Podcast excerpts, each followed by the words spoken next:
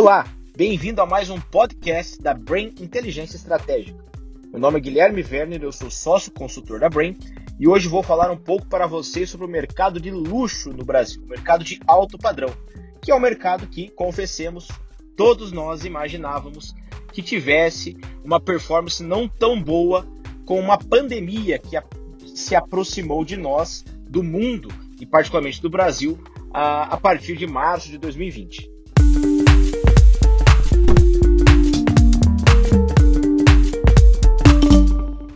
O primeiro ponto que eu gosto sempre de detalhar quando a gente vai falar de alto padrão, quando a gente vai falar de luxo, é o conceito. O que, que é um empreendimento de alto padrão?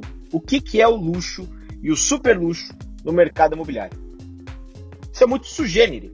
Isso pode permear o imaginário daquele público. É importante você entender o teu microcontexto. Antes da gente falar de dados, a gente falar de performance, vamos entender o que é alto padrão.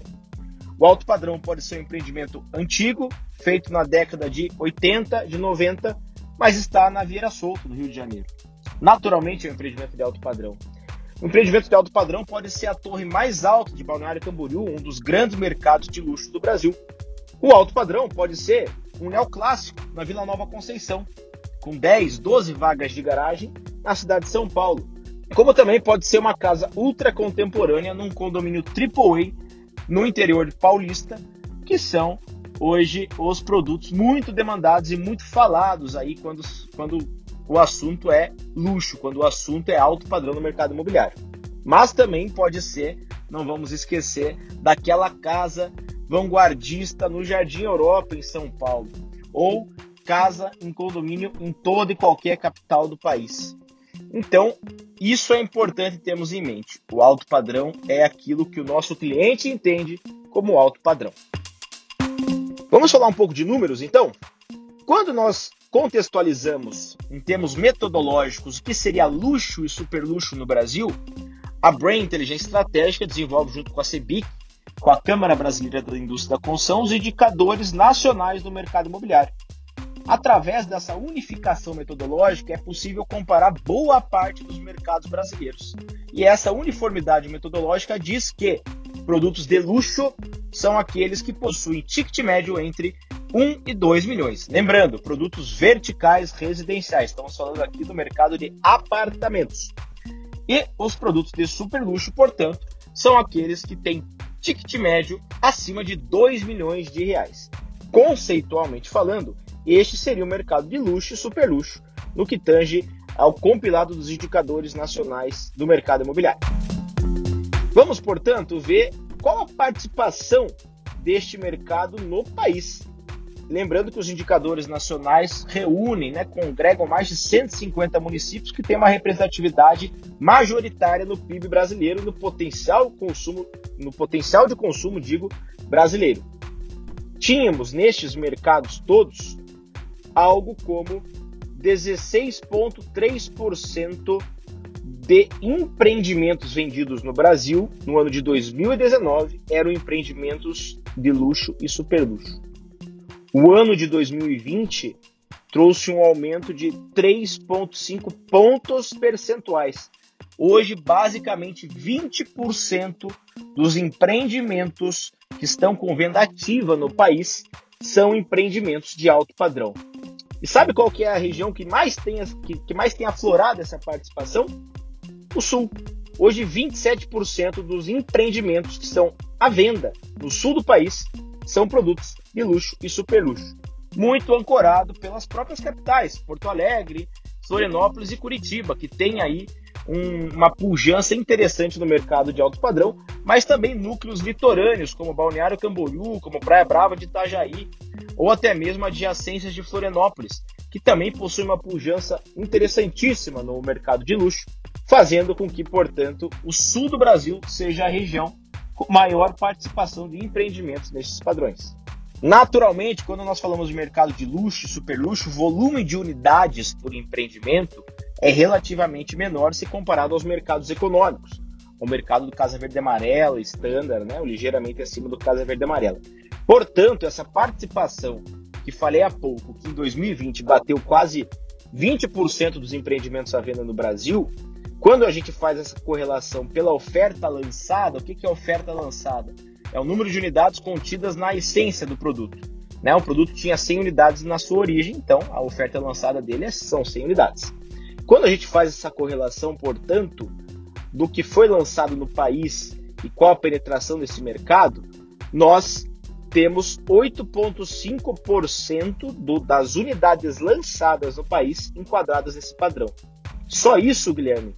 Veja, esses 8,5 representam no final do dia mais de 45 mil unidades que estão, que foram previamente lançadas acima de um milhão de reais nesses municípios contidos é, pelo Indicador Nacional do Mercado Imobiliário. A gente vê uma relevância gigantesca quando a gente vê esse topo da pirâmide com um volume tão expressivo, ganhando cada vez mais fôlego no nosso mercado. Mais do que a gente falar do que foi lançado, da oferta lançada, a gente tem que entender o quanto aumentou a participação das vendas deste mercado.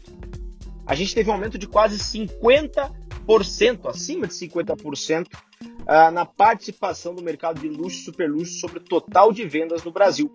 No ano de 2019, este padrão, estes padrões de produto representaram 3% do que foi vendido no Brasil.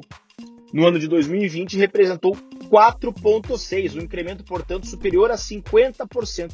Foram 5.343 unidades vendidas no padrão luxo e superluxo ao longo do ano de 2020, um ano praticamente 100% afetado, com exceção de janeiro e fevereiro, por uma pandemia inimaginável, que nós mesmos, fazendo uma meia-culpa aqui, é, como Guilherme, falávamos lá em março do ano passado que talvez esse padrão fosse um padrão que sofresse mais. Por quê? Porque essencialmente esse cliente já mora muito bem. Ele não, talvez não teria gatilhos de compra é, que fizesse ele querer um imóvel ao longo de um ano acometido por uma pandemia. Lê do engano. Que bom. Nós vimos que o revisitar do lar, que o reolhar para, para a casa, o reolhar para o seu, para o seu domicílio, fez com que este mercado fosse amplamente impulsionado em todas as regiões do país. Todas as regiões tiveram uma pujança interessante de vendas nesses padrões, também com destaque para a região sul, que basicamente 11% do que foi vendido na região sul eram de unidades enquadradas no padrão luxo e super luxo. Se a participação desses produtos foi amplamente impulsionada pela pandemia, é importante a gente tentar aqui quantificar um pouco quais as tendências que nós, como analistas de mercado, entendemos para este mercado de luxo e superluxo. E aqui vão uma dúzia de tendências que eu elenquei para vocês que nos acompanham aqui nesse podcast da Brain Inteligência Estratégica, para que vocês saiam com uma pulga atrás da orelha para os novos desenvolvimentos que vocês estão pensando, comercializando, desenvolvendo no segmento de luxo e superluxo. A primeira dela não é segredo para ninguém. O aumento na qualidade de vida hoje é um grande gatilho de compra para o alto padrão. E aí eu faço um parênteses. E quando não foi? Quem no alto padrão em algum momento comprou algum imóvel para que não melhorasse a sua vida, né? Mas isso foi reforçado. Então vocês amigos aí na ponta, na força de vendas, reforcem essa argumentação de qualidade de vida. E é importante falar, qualidade de vida não é consensual. O que é qualidade de vida para mim pode ser diferente do que é qualidade de vida para você. Qualidade de vida pode ser estar no meio da Vila Olímpia, estar muito próximo do meu trabalho, do meu escritório, assim como para outro é estar imerso, é estar nessa movimentação de que alguns pregam desse êxodo urbano, de estar longe do, da centralidade, de estar num imóvel horizontal. Então, entenda o que é qualidade de vida e como seu produto imobiliário poderá transmitir isso para o seu cliente. Segunda dica: vocês que atuam no mercado vertical, quando um cartão de visita não foi importante para um processo comercial. Ainda hoje no mundo digital, a gente tem o cartão de visita. Talvez mude o que é o cartão de visita. Talvez hoje o site é o maior, um melhor cartão de visita do que um, um cartão de visita na sua essência. Então, o que, que eu quero falar? O poder de um bom cartão de visita. Fachada fachada e fachada. O encantamento estético das fachadas, fachadas mais disruptivas, seguramente são itens que catalisam o posicionamento de um produto de alto padrão. Sobretudo em cidades mais interioranas, isso consegue ser um agente catalisador, como eu falei, para se ultrapassar barreiras de preço imaginários e praticados numa determinada cidade. Invista em fachada e serás feliz. Aí vai a terceira dica. Uma das poucas certezas, nos poucos consensos que temos daqui para frente nesse futuro que todos nós imaginamos chegar em breve é a digitalização da moradia. A digitalização da moradia cada vez mais é um item imprescindível na construção da percepção de valor desse cliente AAA. É automação, é persiana automatizada, são ferramentas de smart home, é IoT embutida dentro da moradia das pessoas. Invista nisso, que seguramente o seu cliente cada vez mais perceberá valor nessas movimentações.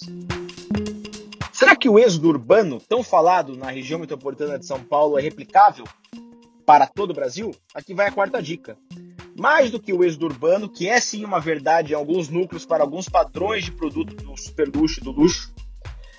Prefira muitas vezes vocês que não estão atuando necessariamente no epicentro da renda do Brasil, em São Paulo, os refúgios urbanos. Você hoje se posicionar como um refúgio urbano, ou seja, você está inserido naquilo que é o grande centro da tua região, naquilo que é uma grande cidade, uma metrópole, uma capital, uma grande cidade interiorana, procure transmitir nos teus produtos de alto padrão que você está no meio de um oásis, que você é um refúgio urbano. Essa estratégia tem sido muito vencedora em vários produtos que nós temos visto ao longo é, do último ano sendo colocados na praça. Portanto, fora desse núcleo ao redor de grandes centros como São Paulo, nem sempre é replicável é, essa lógica de êxodo urbano em outras praças. A ordem mesmo é, mesmo estando inserido na área urbana, transmita o sentimento de que o seu produto é um refúgio em meio ao caos da cidade grande. Será que realmente menos é mais nas áreas de lazer? Nós vimos uma movimentação clara dessa redução dos programas de lazer dos empreendimentos. E talvez a pandemia veio para dar uma sacudida novamente nessa questão. Então, portanto, aqui vai a quinta dica. Nas áreas de lazer, menos é mais? Nem sempre. Não necessariamente a importância dada às áreas comuns de um empreendimento estão ligadas ao seu potencial uso futuro, mas sim a percepção de valor que aquilo traz para o contexto da tua persona compradora. E eu costumo brincar, ou será que todo mundo que comprou alguma casa, algum lote, algum rancho no Fazenda Boa Vista joga golfe ou polo? Seguramente não. Mas aquilo dentro daquele contexto maravilhoso que é esse produto que citei, assim como outros contextos temos tantos exemplos citados e lançamentos recentes, a robustez da área de lazer volta a ser protagonista nos novos produtos de luxo do Brasil. Ainda falando de área de lazer, talvez seja interessante você, por exemplo, ah, eu atuo com lote, Guilherme. Você está falando aí de, de, de, de grandes centros urbanos, de verticalização. A área de lazer hoje no aspecto horizontal de alto padrão tem muito mais valorização nas áreas de lazer outdoor, ou seja, o maior contato com o externo. Talvez para o seu público-alvo, na praça e nicho que você trabalhará, uma pista de caminhada num condomínio fechado de lotes pode ser tão importante ou até mais do que o salão de festas do clube. Então analise com cuidado isso o seu cliente para saber qual a área de lazer mais demandada por ele. Sexta dica: um maior apreço para as áreas íntimas. Não penalize as suas suítes. Varanda gourmet é bom, é excelente, tanto quanto um quarto que caiba uma cama de casal. Não concordam? As áreas íntimas são e foram revalorizadas ao longo da pandemia. Invista nas áreas íntimas do seu imóvel, do seu apartamento, da sua casa que você colocará no mercado em breve. Um dos dogmas que foram desmistificados ao longo dos últimos anos no alto padrão e aqui vai a dica 7, é que a partir de determinado ponto de saturação não há distinção social entre o público. O que, que, eu quero dizer? Às vezes é muito melhor você gerar escassez na torre que você está empreendendo de alto padrão, com unidades que podem permear de 180 a 700 metros. Temos alguns casos assim onde a Brain trabalhou e este público convive muito bem entre si. Então, não caia no conto de que uma pessoa que vai comprar uns 180 metros num contexto de alto padrão não tenha dinheiro para comprar um 400 ou um 500 metros. E mais, esta pessoa talvez tenha uma conta corrente diferente do cara que comprou o 500 metros. Mas não há rejeição e barreira de convivência entre esse público. Na ampla maioria das cidades, este cara do 180 frequenta o mesmo clube e o mesmo restaurante que o cara de 400 metros. Desmistifique isso, porque seguramente o sentimento de gerar escassez, o único 180 metros daquela torre, a única frente na prumada A de metragem X, faz com que a tua velocidade de vendas possa ser impulsionada, acelerada. Sustentabilidade, vende ou não vende? A autoproclamação de uma pessoa ser sustentável ou não, e aqui vai a dica 8, pode estar muito mais ligada a um discurso socialmente aceito do que necessariamente a defesa da causa. O que, que eu quero dizer? A sustentabilidade no alto padrão ainda é majoritariamente ligada à economia que esses itens sustentáveis podem gerar ao seu condomínio. Então, sustentabilidade vende? Vende, desde que, mesmo para esse cliente do alto padrão, gere uma redução nos custos mensais dele, sobretudo nas taxas condominiais. Nona dica, outro consenso do nosso mercado que é luxo, o luxo é estar seguro. 63% dos compradores de alto padrão no Brasil falam que uma boa localização é uma localização segura. Não podia ser diferente em um país onde um dos grandes problemas sociais é justamente a insegurança, a criminalidade que a gente vive. Então, invista em segurança, em projetos estratégicos, em, em portarias blindadas, em pulmões de segurança, contemple isso na implantação e use isso na argumentação comercial do seu produto, que seguramente a sua efetividade será muito boa. Aqui vai a décima dica. Nós, como Brain, e temos visto isso em várias pesquisas, temos acreditado também no alto padrão que o hibridismo no processo de venda, no processo de compra de um imóvel de alto padrão, é o melhor caminho. Como assim? Um bom showroom, um bom decorado é ainda tão importante quanto uma boa estratégia de marketing online. 29% de quem comprou imóveis ao longo de 2020 declarou ter comprado o primeiro imóvel visitado presencialmente. Esse dado, para mim, é um dos dados mais relevantes que a Brain coletou nos últimos tempos, porque corrobora em um único dado a importância do online, ou seja, possivelmente esse cliente já cumpriu a sua jornada de compra majoritariamente no online, mas também evidencia a necessidade do offline, a necessidade de visitar, de acessar o emocional, Tá aí, estou lendo aqui na minha frente uma notícia que saiu no Estadão que em um dia, estande de mega empreendimento de São Paulo converte 30% das visitas na reabertura de stand pós-lockdown no mês de março agora de 2021. Olha a importância do PDV em trazer esse cliente para dentro, mesmo no super luxo. Então, o hibridismo no processo de venda é outra tendência que a gente elenca aqui para vocês. Dica 11 a gente se esforça tanto para vender um imóvel para esse cliente que muitas das vezes nós pecamos no pós-venda. Não peque nos pós-vendas. Essa é uma das grandes frustrações do cliente de alto padrão. A expectativa anunciada versus a realidade encontrada. Em termos de personalização, em termos de contato rotineiro com esse cliente. Não peque no pós-venda. O pós-venda é tão ou mais importante do que o processo inicial de vendas. Essa é uma das grandes frustrações que, quando a gente aborda clientes de alto padrão em várias pesquisas no Brasil, a gente encontra. Por fim, a décima segunda dica, lembre-se, mais serviço, menos metro quadrado. Quanto maior o padrão, mais evidente está a, a questão de concierge, a questão de você dispor de manutenção do lar para esse teu cliente. Muito mais do que em outros padrões, o serviço agregado pode ser um catalisador novamente para alçar uma melhor percepção de valor do teu produto. Não peque nisso. Mais serviço e talvez, a depender da região que você se encontra, menos metro quadrado.